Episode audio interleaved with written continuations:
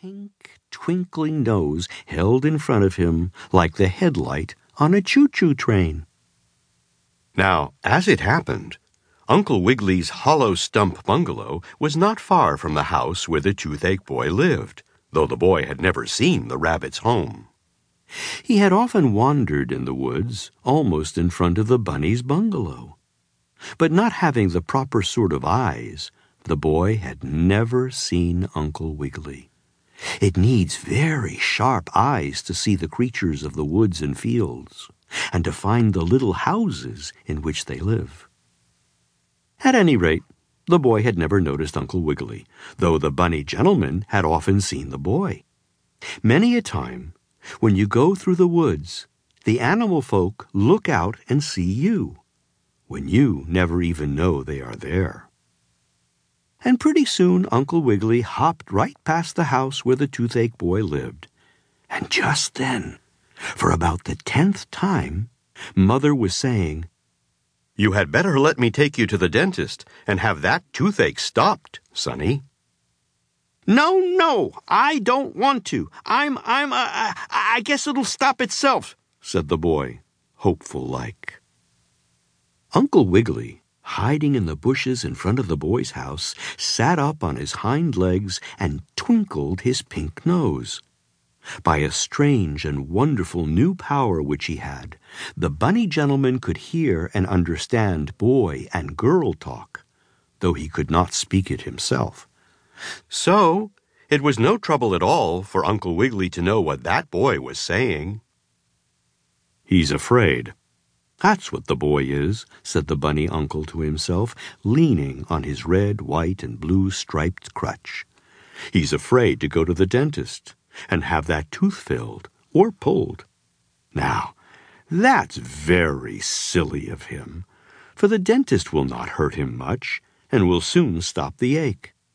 I wonder how I can make that boy believe this. His mother and grandmother can't seem to. For Mr. Longears heard Mother and Grandma trying to get that toothache boy to let them take him to the dentist. But the boy only shook his head and made believe hammer tacks in the carpet with his foot, and he held his hand over his mouth. But all the while, the ache kept aching achier and achier and jumping leaping, tumbling, twisting, turning, and flip flopping almost like a clown in the circus. No, no, I'm not going to the dentist, cried the boy. Then Uncle Wiggily had an idea. He could look in through the window of the house and see the boy. In front of the window was a grassy place near the edge of the wood, and close by was an old stump shaped almost like the easy chair in a dentist's office. I know what I'll do, said Uncle Wiggily. I'll make believe I have the toothache. I'll go get Dr. Possum and I'll sit down in this stump chair. Then I'll tell Dr. Possum to make believe pull out one of my teeth. I suppose if Nurse Jane were here, she might ask what good that would do, thought Uncle Wiggily but I think it will do a lot of good.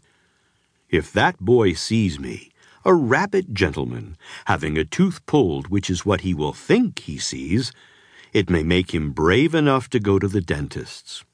I'll try it. Away hopped Uncle Wiggily to Dr. Possum's office. What's the matter? Rheumatism again? Asked the animal doctor. No, but I want you to come over and pull a tooth for me, said Uncle Wiggily, blinking one eye and twinkling his pink nose surreptitious like. Pull a tooth? Why, your teeth are all right, cried Dr. Possum. It's to give a little lesson to a boy, whispered the bunny. And then Dr. Possum blinked one eye in understanding fashion. A little later, Uncle Wiggily sat himself down on the old stump that looked like a chair, and Dr. Possum stood over him. Open your mouth and show me which tooth it is that hurts, said Dr. Possum, just like a dentist. All right, answered Uncle Wiggily, and from the corner of his left eye, the bunny gentleman could see the toothache boy at the window